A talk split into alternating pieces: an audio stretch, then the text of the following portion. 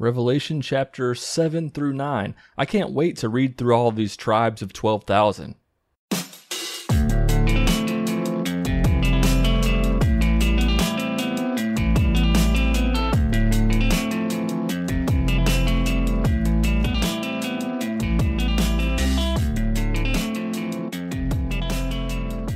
What's up, non believers, doubters, and skeptics? My name is Kevin Crow. Welcome back to Jesus Unfollower, the podcast.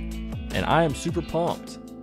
I am super pumped. I spent money that I really don't have, but I have a new webcam. I have some cool RGB lighting and some other lights to start making some decent quality YouTube videos. And I'm excited.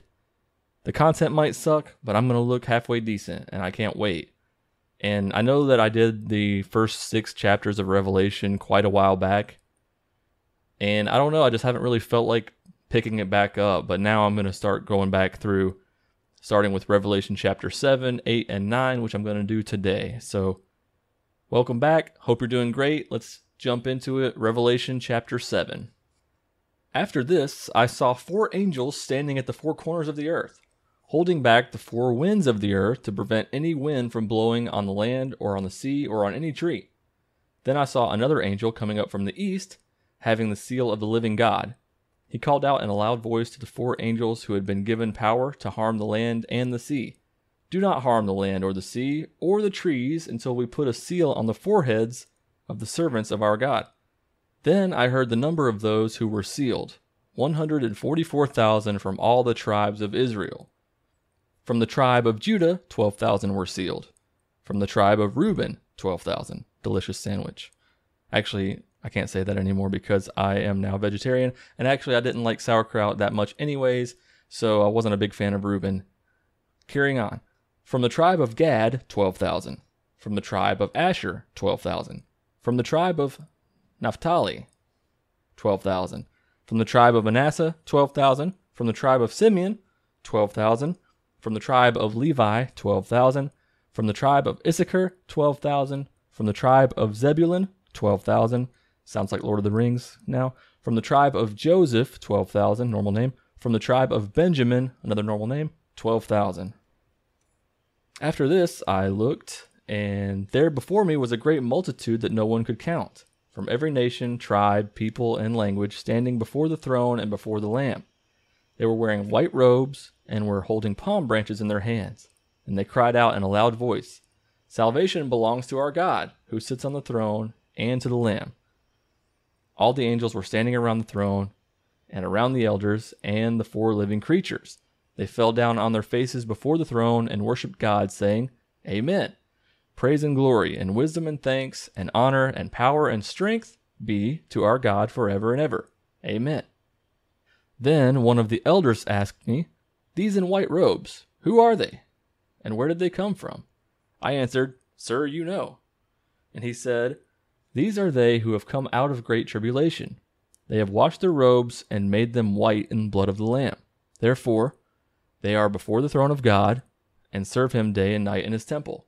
And he who sits on the throne will shelter them with his presence. Never again will they hunger, never again will they thirst. The sun will not beat down on them, nor any scorching heat. For the Lamb at the center of the throne will be their shepherd. He will lead them to springs of living water, and God will wipe away every tear from their eyes. And that is the end of Revelation chapter 7. So we've got angels at the four corners of the earth. There's no wind, there's no air movement going on. They're saying, Hold up. Do not harm the land or the sea until we put a seal on the foreheads of the servants of our God. 144,000 of them. So I like to watch this guy on YouTube who talks about these, a Christian guy who runs a channel called The Bible Says What? And he was talking about how, yeah, it this mentions the 12,000 for each tribe of Israel, but it doesn't mention how many Gentiles. And he's like, it would probably probably be millions of Gentiles. So it just makes me wonder, like, why mention these 144,000 and not mention the rest. It seems kind of important, but then again, this is all just a dream from one dude who was writing it down and now it's in the biblical canon. So who knows? There is no consistency here. It's just random shit. And there will be great tribulation for those who endure. I also love what who is this elder? What what kind of prank is this guy playing? These in the white robes, who are they and where did they come from? And then John is just like, you know. And he's like, "Oh yeah, there are those who have come out of great tribulation." Like what's the point? What's the point of him as the elder asking John? It's like, you know, there are people in your life who who are know-it-alls and they'll ask you something just so you can say, I don't know, and then they spew the answer. That's what this elder is. He's just a know it all. Like, who are these people in the white robes? And John's like, I'm not really sure. And he's like, Well, actually, he's Oscar from The Office. Pretty much. Actually. By the way, I don't claim to be any sort of biblical scholar. I'm not trying to really go into Revelation and dissect all of these chapters and look into them because they have been interpreted multiple ways from multiple people over years and years and years and years. And there are a lot of people out there who know way more about this than I do. I'm just doing it for fun and to sort of refresh myself on the bullshit that's in this book because it's been a long time since I've read it. Everyone has their own interpretation, and I'm just here to read and have a little bit of fun with it. So, on to chapter 8. When he opened the seventh seal, there was silence in heaven for about a half an hour. And I saw the seven angels who stand before God, and seven trumpets were given to them. Another angel, who had a golden censer, came and stood at the altar. He was given much incense to offer with the prayers of all God's people on the golden altar in front of the throne. The smoke of the incense, together with the prayer of God's people, went up before God from the angel's hand. Then the angel took the censer, filled it with fire from the altar, and hurled it on earth, and there came peals of thunder, rumblings, flashes of lightning, and an earthquake. Then the seven angels who had the seven trumpets prepared to sound them. The first angel sounded his trumpet, and there came hail and fire mixed with blood. Okay. And it was hurled down on the earth. A third of the earth was burned up, a third of the trees were burned up, and all the green grass was burned up. So, what, what I'm sensing here is a lot of stuff is getting burned up. Pressing on. The second angel sounded his trumpet, and something like a huge mountain, all ablaze, was thrown into the sea. A third of the sea turned into blood, a third of living creatures in the sea died, and a third of the ships were destroyed. The third angel sounded his trumpet, and a great star, blazing like a torch, fell from the sky on a third of the rivers and on the springs of water. The name of the star is Wormwood. A third of the waters turned bitter, and many people died from the waters that had become bitter. Don't drink that shit. The fourth angel sounded his trumpet, and a third of the sun was struck a third of the moon, and a third of the stars, so that a third of them turned dark. A third of the day was without light, and also a third of the night. As I watched, I heard an eagle that was flying in midair call out in a loud voice, because eagles can talk, Whoa, Woe! Woe to the inhabitants of the earth because of the trumpet blasts about to be sounded by the other three angels. Spoiler alert. And that concludes chapter 8. So basically, what we can gather from Revelation chapter 8 is that a third of shit is getting fucked up. These angels are sounding, blowing their trumpets, and shit's getting fucked up. A third of everything. A third of the water, don't drink it. A third of the sea creatures, dead. A third of the ships, destroyed. Pirates of the Caribbean. It's just a fucking shit show. I just love that the eagle is just talking. Like, I guess it's not too far fetched if you go back a few chapters and we're talking about beasts like oxes with wings and men with wings and lions with wings and shit and everything else so far in this in this book. But the eagle's like, "Hey, what's up? I can talk." Look out for more shit coming from the other three angels. See you later. Now we're on to chapter 9. The fifth angel sounded his trumpet, and I saw a star that had fallen from sky to the earth. The star was given the key to the shaft of the abyss. When he opened the abyss, smoke rose from it like the smoke from a gigantic furnace. The sun and sky were darkened by the smoke from the abyss.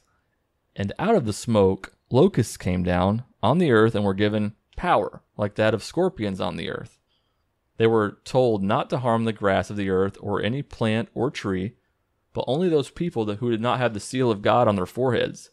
They were not allowed to kill them, just torture them for five months. Jesus. and the agony they suffered was like that of a sting of a scorpion when it strikes.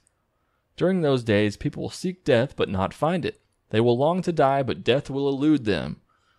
The locusts look like horses prepared for battle. On their heads, they wore something like crowns of gold, and their faces resembled human faces, completely normal. Their hair was like a woman's hair, and their teeth was like a lion's teeth. They had breastplates like breastplates of iron, and the sound of their wings was like the thundering of many horses and chariots rushing into battle.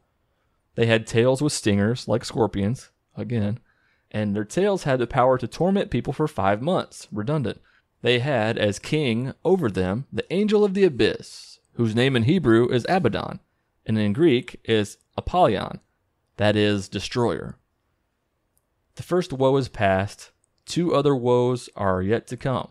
The sixth angel sounded his trumpet, as if shit's not bad enough for people getting stung by a scorpion for five months and not being able to die. The sixth angel sounded his trumpet, and I heard a voice coming from the four horns of the golden altar that is before God.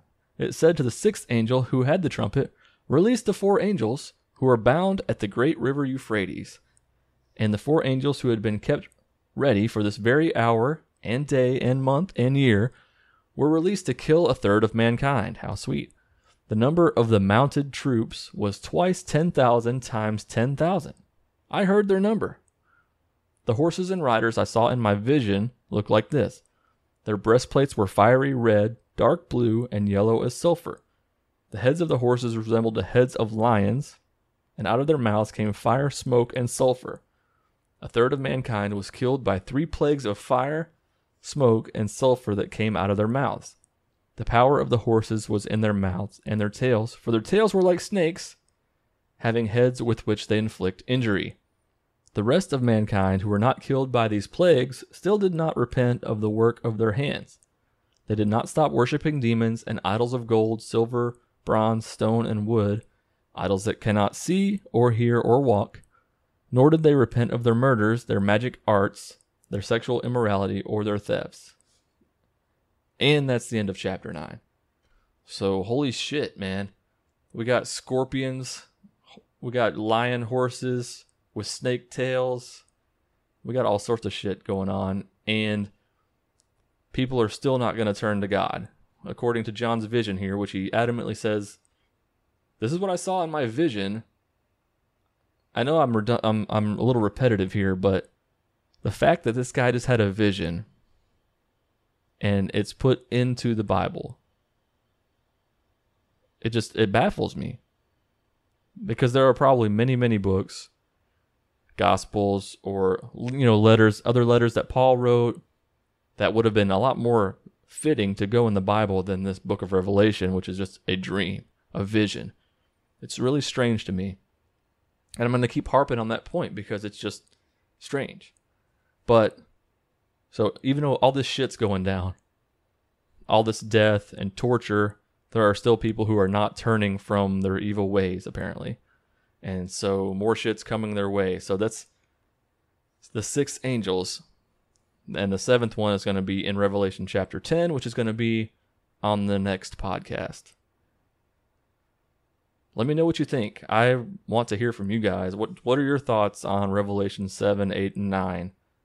Hit me up kevin at jesusunfollower.com or DM me on Instagram or wherever. Twitter. Hit me on, up on Twitter if you're listening. Let me know what you think. Let me know what you think about um, this torture and death and what you make of it and how uh, Christians can make sense of all of this. I want to know. I really appreciate you listening. I'm so excited to get started with my new lighting and new camera for YouTube stuff that shit was not cheap. And I know I didn't quote unquote have to buy it, but I wanted to make my stuff look pretty good. So if you like the podcast and if you want to support me, you can do so at patreon.com slash jesusunfollower. You can get videos and podcasts before I release them. And just, you know, let me know that you appreciate what I do because I appreciate everyone who supports me. Thank you to Ainsley, Marissa, and Leah. It means a lot to me. Until next time, let logic and reason guide the way. Peace out.